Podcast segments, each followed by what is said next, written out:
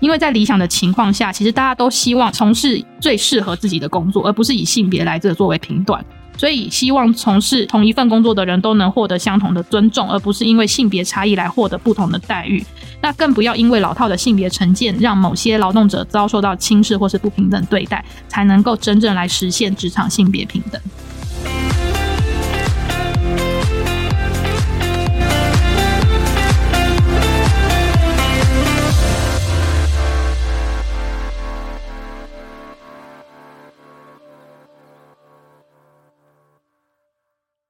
本系列主题由经济部中小企业处与法律白话文运动跨界合作。经济部中小企业处每两年评选约一百五十位优秀的中小企业荣誉律师，协助企业处理法律问题。和去年一样，为了减少中小企业法律遵循负担，会提供中小企业浅显易懂的法律知识。以下节目内容关于荣誉律师的意见，不代表经济部中小企业处的立场。那最近在法白有许多听众和粉丝。然后敲碗看我们聊聊一名直播主兼饮料店老板在网络上的方面，那其中有一些关键词在网络上引起很大的讨论，那像是怀孕歧视、怀孕员工、那调职、聊职停薪、病假等等的，那跟劳动法规有很大的关系。其中因为特别提到了与性别有关相关的工作规定，而我们法白也制作了一则相关的短影片。及贴文等等，和大家讨论相关的法律问题，获得了许多的回应和讨论。因此，在本期节目中，我们邀请到同样是中小企业荣誉律师的陈彦军律师。陈彦军律师来自秦和国际法律事务所。那我们这一集就邀请陈彦军律师来跟我们聊聊怀孕就调职，企业主该怎么样建构性别友善工作环境相关法律知识。那我们欢迎陈彦军律师。呃，各位听众朋友，大家好，我是陈彦军律师。那谢谢主持人的引言还有介绍。那我们在节目一开始，我们现在聊聊看，在法律里面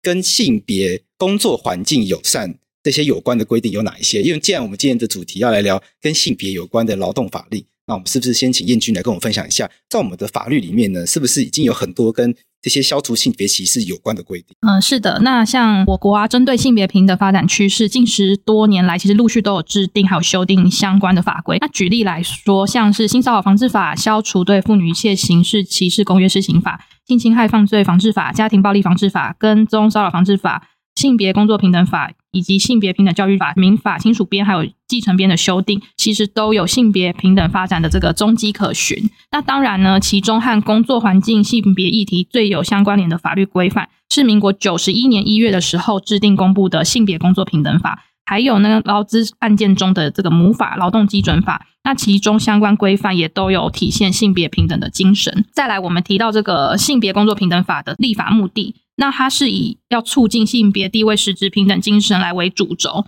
那举例而言，像在第二章有明定企业啊，在入职前的这个招募，至于说入职后的这个教育训练、考绩升迁，或者是对受雇者的薪资、退休之前、离职以及解雇等等，甚至是结婚、怀孕、分娩、育儿等事项，都有很明确的规范来禁止性别歧视。在第三章特别还规范禁止职场性骚扰的这个行为，还有第四章是要促进工作平等。针对妇女的生理需求，雇主都必须予以尊重等规定，算是全面性来具体落实公约中有关性别人权保障的规范。那我们想要问看看陈律师、燕君，那您过去的经验里面，像刚刚我们讲到很多这些跟工作环境性别有关的法律规范，在你的经验里面呢，企业主他最常忽略的规定，你可不可以跟我们来讲几个例子分享看看？嗯，没问题，那就是两点可以来做分享。那第一点呢，就是企业主其实算最常忽略的部分，应该是女性生理假的部分。那劳动基准法是在民国七十三年的时候制定的，那当时并没有针对生理假的部分来做特别的规定，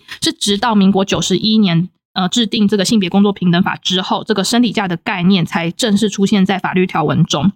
那依照性别工作平等法第十四条的规定，女性劳工每个月可以请一天的生理假，那一年最多可以请十二天。但假设一年请生理假的这个日数超过三天，超过的部分就会纳入一年三十天的这个病假中来一并计算。而且呢，这个生理假的薪资呢，依法这个雇主是要来减半发给的。那不过如果一年你已经请了。呃，病假三十天，那生理假三天，你之后还是有生理假的需求，那女性劳工还是可以依照这个性别公众平等法第十四条的规定来请生理假。不过这个时候超出的日数，雇主是可以不用发给薪资的。那此外呢，劳工向公司申请生理假是不需要提出任何意愿证明。那由于生理假是属于女性劳工的这个法定权益，那雇主也不可以用程序或是其他手段来刻意的这个刁难。那如果刻意刁难的话呢，就当然属于违反这个性别工作平等法的规定。那如果经过检举，可能会遭到主管机关来这个裁罚。那这边来举个案例，就是先前呢，就有某个电子公司要求女性员工请生理假，还要提供这个验视纸来证明说这个员工确实在生理期间。那这个要求不但就是有侵犯这个员工隐私的这个疑虑，那更是违反这个劳动相关法令。所以这个部分经过检举之后啊，这家电子公司就是遭新北市政府劳工局裁罚了十万元。所以目前请生理假。按照规定，看起来女生是其实不需要提出任何证明。对，是没错。女生只要有生理的需求，然后向公司表达，那公司就应该要让女生在休息。对，是没错。那一年女生最多可以请十二天，那生理假是要给半薪。对，给半薪。因为我们之前也常常有这个粉丝说，这个公司要么就是不给生理假，不然就是叫他用事假，又不给薪。对啊，这都是错误的观念，都是错误观念。是。除此之外，像女生的生理假，因为女生固定会有生理期，那常常会有这个生理需求，那在职场上面无法得到这个雇主充分的照顾的话，当然在这个工作上面一定会有比较弱势的状况出现。除此之外呢，在职场上面的女性常常也会遇到这个性骚扰的状况。那这部分是不是也可以请燕君帮我们说明一下，关于性骚扰的部分，我们的法律有哪一些部分可以来保障我们的女性？好，那接下来就是针对这个员工在工作场所性骚扰的部分。对于这个员工啊，投诉遭其他同事性骚扰的时候，公司这边有个义务是要来设置内部申诉处理机制，也就是要来践行这个依法由公司自己订定的这个性骚扰防治措施申诉以及惩戒办法的这个程序。来落实性别工作平等法第十三条第二项规定的这个事后补救义务，那不可以只是由主管或者是部门内部私下解决。那如果公司违反这个规定，那劳工也可以向各地政府设置的这个联络窗口来做申诉。那这个时候，雇主可能就是要面临十万元以上五十万元以下的罚款，所以这边就是要提醒企业要遵守这个呃相关的规范。这个不能私下解决是什么意思啊？因为有时候公司内部发生这件事情，可能大家会想说，是不是以和为贵？这样就是所谓的私下解决。对啊，就可能比如说，就是主管然后就找两个员工啊，自己到了会议室讨论一下，或者看自己私下瞧一下，就自己解决。那如果不能私下解决的话，依照法律，公司应该要做出什么样的一个处置吗？要走这个公司的内部申诉机制啊，不能说就是主管就是把事情压下来，要往上呈报的意思。对，公司要有一个完整的制度，必须要让这些呃性骚扰的被害者有这个权利来投诉，然后公司必须要让这个程序完整的进行。对对对，不能够用这种息事宁人态度说啊，算了，你把它压下来，把它闹大不好看。公司不可以用这种态度来处理问题，是不可以说怕说让这个事情被上层知道。对，就是不可以自己私下解决，要要依照这个程序往上通报，然后让这个。内部机制去做一个完整的处理。那这个内部机制还有规定说，公司未未来一定要，比如说一定要惩戒吗？或者是一定要怎么样来处理这个事情吗？比如针对这个性骚扰的这个，假设真的有这件事情，那对，就是要做出一个惩戒。对，公司要有一个完整的调查，对，调查的过程。调查如果属实的话，公司就要有相对应的一个处理的结论出来。对，那如果调查不属实的话，那公司当然也要还这个被申诉的人清白。对，对，但不能就是啊，息事人家算了算了，就把事情压下去。对对对，这是不被允许的。是。那我们来看看最近这几年引起一个很大的争议案例，像是如果一名怀孕员工。在怀孕期间面临被调职或者是留职停薪的问题，我想这也是最近的时事话题了。那我们就不指名道姓的去讲这个事情的，也不需要指名道姓，因为我想这个这个可能也是台湾的职场常常发生的一些状态。因为既然这个都会需要特别立法，特别把它写到那个性别工作平等法里面的话，也表示说这可能在台湾的过去，在台湾的职场上面呢，确实是一个常态。就女性一旦怀孕，可能就会被调职、被留职停薪，甚至过去也常常耳闻，女生在工作的时候呢，就会被要求同意，就一旦有怀孕计划，可能就要自请离职等等的。我想在法律上面，过去女生因为怀孕遭到歧视的这样子一个情况，劳工要怎么样来自保？好，那首先就是第一步的话，很重要的就是要来呃收集证据啦。那雇主如果表示是因为劳动基准法的某一个条款，然后要来解雇啊、调职或是留职停薪，那其实这时候雇主也应该要提出。呃，这个他所主张这个条款相当的具体理由。那同时，劳工也可以收集雇主违法的相关证据。那举例来说，就像当劳工告知雇主怀孕之后，隔没多久，雇主就进行约谈之前啊，或是调职处分等等。那雇主这时候就是明显没有依照劳动基准法的合法理由，就进行不利劳工的处分。那劳工也可以提出雇主违法的这个事证，或是来收集雇主或是主管有任何歧视孕妇延迟的这个相关事证。那这边的话，其实就想分享一个，就最近其实讨论度也蛮高的一个戏剧啦，就是《东京女子图鉴》。对，那因为我最近有有在看，那我就看到第二集的时候啊，那个女主角就是桂纶镁饰演的那个林林依珊嘛。那他的那个同怀孕的同事就被他那个主管刻意刁难，说这个商品出货的金额有误，然后就一直不断找茬这样子。这个影影集之中，当然后来是由另外一名就是见义勇为的同事，然后就跳出来，就是跟劳工局呃亲自来证明说，其实那个主管是知道说被刁难的同事有怀孕的状况。那那个主管后来也被更上层的主管就是呃算解雇，还是让他走人这样子。所以我觉得那时候看到这部分，就觉得说，诶，这个其实是很相对应的一个案例，然后可以来做参考。再来的话，第二部分的话，就是其实劳工可以来考量的是申请劳资争议调解，或是直接进行诉讼。那劳资争议调解呢，是属于行政机关的程序，那可以到所在地的这个劳动主管机关来申请。那这个时候，主管机关会找第三方的这个调解委员，让大家坐下来好好谈一谈。那这时候双方当然可以提出各自主张啊。那那当然期待就是劳工跟雇主双方各退一步，然后来促成这个调解方案成立。那如果调解成立之后，有其中一方不肯履行的时候，那这时候因为调解成立的这个效力啊，等同于法院的这个确定判决，所以呃，另一方可以直接向法院来申请强制执行。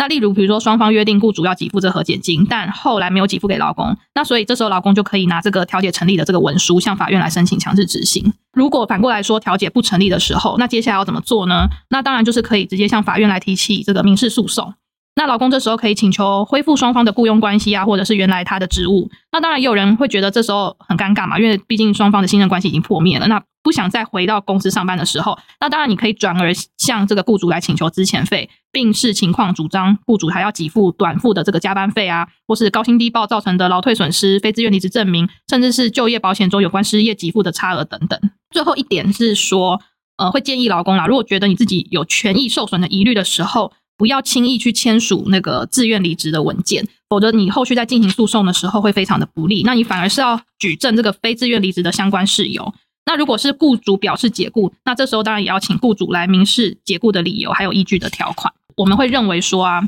其实雇主的权益跟劳工的权益并非是冲突的关系，也不是说双方对立的一个形态。那如果今天员工向心力强大，并且认同你的这个企业价值，其实企业也会造就企业这个发展茁壮。然后让这个雇主跟老公的关系是共好共荣的。那反过来说啊，如果雇主苛刻老公，进而造成这个公司内部流动率高，那其实对企业来说会花费有形或是无形的这个成本，还要去培训新人。那更不用说没有向心力的工作团队，会对这个整个公司的效率啊，造成一个很负面的循环的影响。也就是劳工他可能会觉得说啊，反正公司也对我不好。那回到人性上，老公是不是有可能在执行自己的工作业务的时候，就不会真的设身处地的站在公司的利益来处理业务？那其实这个才是真正对企业最大的损失。那当然也可能在这个过程之中流失很多优秀的人才。就是法律没办法管理人性，法律只能让员工不犯错。是，但是我们希望员工绝对不是就不犯错，我们需要员工要团结，然后让企业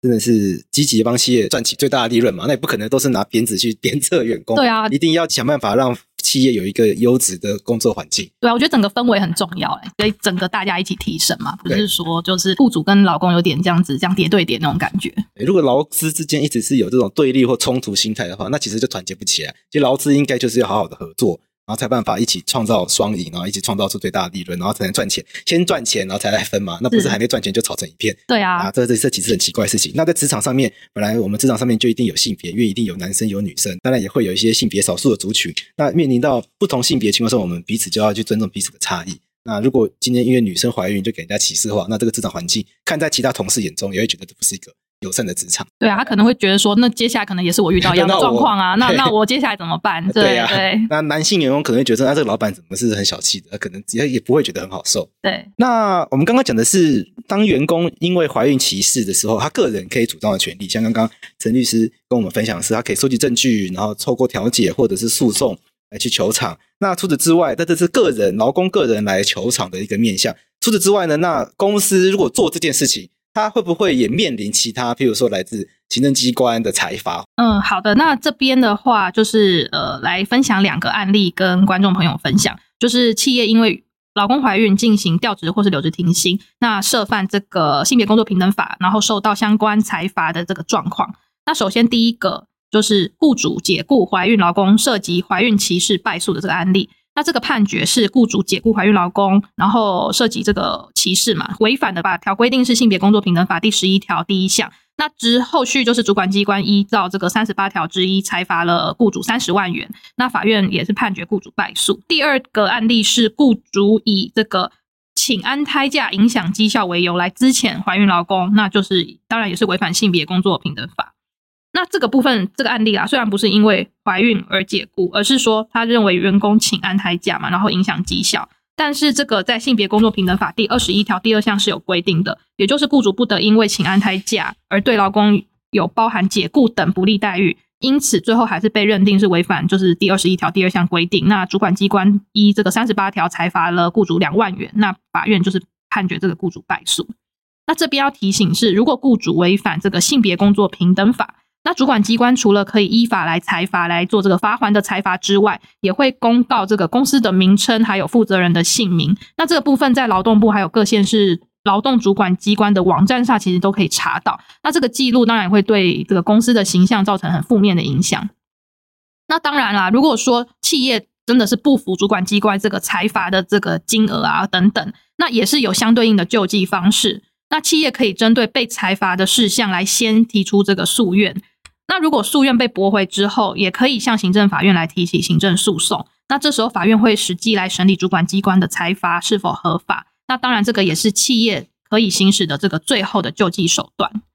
好，那总结来说，如果啊今天发生上述的这个状况，而企业需要吃全餐去跑完全部的流程来跟老公抗衡，其实是会花费非常多的成本，无论是金钱上或是时间上都是。那回到我们刚刚提到的观念啊。企业跟劳工应该是要共好共荣的关系。那与其花费时间跟金钱呢，在劳资纠纷上，不如事先建置良好友善的工作环境，从劳工的角度出发，来体恤劳工的难处，并给予适当的支持与关怀。毕竟俗话说得好，待人要带心，企业的发展向上是需要劳资共同来携手并进的。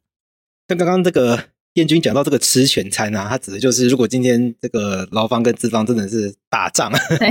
对对，就 是叠对叠，叠对叠。有的时候，有的时候律师也知道，就是当事人之所以要打这个官司，他不是要干嘛，他就是要争一口气。他就是一口气，他就是觉得不满意在公司受到的待遇，他觉得我对公司尽心尽力，然后甚至也常常加班啊，为你就是做牛做马啦那种。我常听，我感受到是这样。那他觉得，哎，你公司怎么可以这样这样对我？对，真的有时候就是刚刚桂子讲到的，就是一口气的问题。假假设公司要跟这个员工就硬干到底了，你看我们我们就来试算一下的成本嘛，一开始就被开罚三十万，对啊，那开罚三十万之后呢，诶，后面刚刚这个陈律师所说可以打诉愿跟行政诉讼，那这个三十万是要先缴还是这个败诉了再来缴？就是这个三十万的罚款呢，就是按照行政法的这个规定，还是要先缴，那你打赢了再把它拿回来，诶，还没有办法拿利息。那后面你看到，如果要又要诉愿，然后又要行政诉讼，那行政诉讼还可以二级二审。对对，所以看从诉愿到行政诉讼，你还要请三次律师。三次律师，对，对，搞不好在前面那个性平的这个申诉的过程中，你就已经请律师帮你陈述意见了，那也就花了四次律师的钱。对，那这样一路这样算下来，到五万好了，那就二十。二十万，那五万可能还是 还是最 最，那还是很低廉的，对对对对，可能跟律师有些交情，人家才三点五万。一个公司要跟这个劳工搞一个这个战争，那花非常多钱。那如果那还不如把这个钱把它花在这个公司开发业务上面。对啊，或是对员工一些福利嘛，不是都有福委会啊？那可以多多办一些可能旅游补助或者什么。对啊，这个五十万拿来再来五十万带大家出国员工旅游，现在国境要开放了，对，那那那那大家多开心，然后回来就是员工的那个士气就上升，就你拿来打官司。说真的，员公司告员工，看在其他员工眼里，大家也会觉得。那会哪天对，哪天就是我，哪天告的就是我。那这个其实对公司的士气真的都是很大的打击。所以刚刚燕军其实讲的很好嘛，说带人要带心。其实有时候这个有时候都会觉得说，公司跟员工进行诉讼，其实真的是要很大的考量，因为它真的不是只有钱或者是面子问题，它也会影响到公司在其他员工中的观感。那我们还有提到，像刚刚我们讲的是，大多是已经进到公司的职场性别问题，还有公司在制定工作规则时的性别问题。那有的时候。但是在报道中会看到一些跟真才时，有些企业会针对特定职缺会有限定性别，或者是在面试时会询问是否有怀孕或结婚的计划。但这个但这个部分呢，会不会也可能会违法？因为这个听起来会不会可能也会对性别上面造成一些排挤或歧视的效果？违反这个法律的相关规定啊。那其实这个法源依据呢，就是依照这个就业服务法的第五条规定。那我这边大概再去大概念一下，就是雇主呢，对于求职人或者是所雇佣的员工，不得以种族、阶级、语言、思想、宗教、党派、籍贯、出生地、性别、性倾向、年龄、婚姻、容貌、五官、身心障碍、星座、血型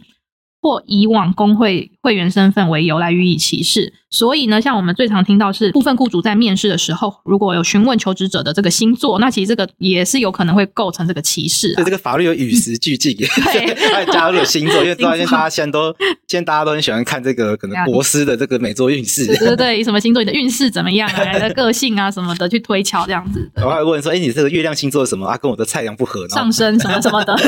然后就拒绝雇佣这样子。哎，这样其实都会违法。对啊，他会判断说这个跟我合不合之类的。因为我们录用一个人，应该是要看他到底本身的那个能力，能力啊，本能力适不适合我们的职缺。那星座，星座这种这种事情啊，就是那个算比较迷信层面的东西，当然是好玩，好玩，好玩有趣。但是如果把它放在职场上面，说真的，一间公司如果真的靠星座来征才的话，这间公司的营运，我想可能也是一个 也令人感到担忧啦。是啊，没错。像我们在那个新闻上面呢，有时候会看到一些常见违法状况，譬如说什么蒸洗碗阿姨，这个也会有违法的可能性吗？哎，对，这边就是要提醒一下，就是除了正职员工以外啦，那因为就是劳动事件法上路啊，求职者其实是拟制为这个劳雇关系，所以即使是在尚未正式聘雇之前。劳工在面试求职时也不能违反相关规范。那当然最常见的就是像刚刚贵枝讲到的嘛，就是像我们常看到蒸洗碗阿姨嘛，蒸早餐店阿姨，或是在求职的需求上直接写限女性，其实这些都是会违反就业服务法的。那这边也是要提醒一下雇主啊，违反这些规范的时候，依照同法六十五条第一项规定，那这时候主管机关裁罚的这个金额是新台币三十万以元以上一百五十万元以下的罚款哦。所以其实这个也是。一笔不小的金额啦，对。那最后这边呢，当然还是要跟各位企业主来呼吁一下，就现在这个时代，应该要抛开传统固定的这个既有印象。当他人将一份工作跟女性联系起来的时候，如果一位男性从事这份工作，可能就会受到负面的评价的时候，而不是以他的能力来这个做判断。这个时候其实会觉得心里很不平衡嘛，所以这就是为什么我们要提倡职场性别平等的这个原因。因为在理想的情况下，其实大家都希望从事最适合自己的工作，而不是以性别来这个作为评断。所以希望从事同一份工作的人都能获得相同的尊重，而不是因为性别差异来获得不同的待遇。那更不要因为老套的性别成见，让某些劳动者遭受到轻视或是不平等对待，才能够真正来实现职场性别平等。因为我们讲这个性别平等，我们除了讲这个立基点的平等，我们也希望就是在最后的这个结果也可以有实质的平等。譬如说，这个洗碗阿姨，很明显的就是你歧视男性嘛，因为男生为什么就不可以洗碗？是啊，为什么不洗得高，洗得更好？对啊，为什么不争洗碗阿北？早餐店阿北不行吗？啊、这这个你就很明显的第一个就歧视阿北了。另外一个比较优微的事情是，好像会暗示是这些工作好像就只有女生可以做，好像会对女生也会造成一种刻板印象。这种刻板印象的形成，其实对女生的社会地位也是不利的。对啊，就是像比如在家，现在其实大家应该良性平等嘛。为什么洗碗的一定要是阿姨？阿姨，对，那这样子说，哦，对，就像贵子讲，就是我们一既定印象，洗碗就是女性这样子。早餐店煮饭的一定是阿姨，为什么早餐店的不是阿伯？对啊，对，那好像餐厅的主厨就变成大厨，就变成男生，因为早餐店感觉这种比较小料理的都变女生，所以这种刻板印象我们也要把它打破。对，对，这就是为什么我们一定要在这个法律上面去树立这个职场性别平等这个很重要的价值，因为它不仅同时歧视男性，它其实同时也歧视女性。它其实是一个，其实是一个很妙的事情，很妙。这其实是一个很妙，但其实，但所以我们也希望就听众朋友，可以，其实我们可以一起想想看，我们常常在路上，我们常常在新闻上面，我们都会看到这些标语，我们可以一起来想想看，它除了我们表面上看到的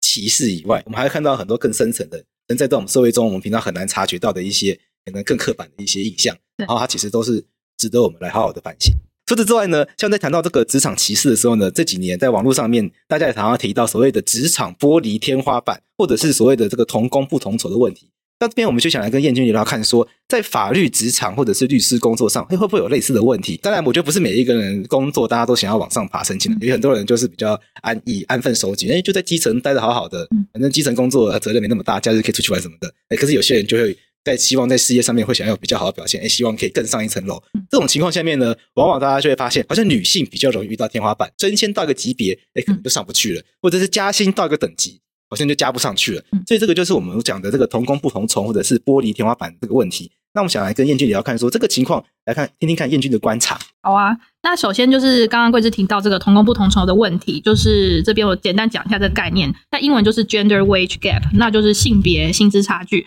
就是男女同工不同酬嘛，那在就业市场中类似的这个情况，在英文叫做 glass ceiling，就是玻璃天花板，就是指一个隐形的上限，就是是对于某些性别或是种族在职场中难以加薪或是升到高阶职位，在社会运行中的一个潜规则。那我自己从事律师工作大约七年的时间，那前五年是受雇律师，那后面两年才自己出来创业执业。所以就前五年的受雇经验来说，其实我认为几乎没有听过男律师、女律师同工不同酬的问题。那我自己觉得啦，也可能跟产业性质有关。律师的工作不外乎就是，比如说在办公室审阅契约、撰拟诉状、和客户联系讨论案件，还有外出开庭等等啦。那当然，律师还有其他工作形态，我这边就不赘述了。那我有听过某些雇主比较喜欢找女性受雇律师，那当时认为说哦，因为可能女生写状比较细心等等。那也有听过某些雇主比较喜欢找男性受雇律师，因为可能可以配合事务所承接临时性的业接陪诊业务。所以我认为啦，也是可能要看事务所的这个业务性质。所以我自己是觉得，在法律职场或是律师工作上，这个相关的问题似乎没有很明显。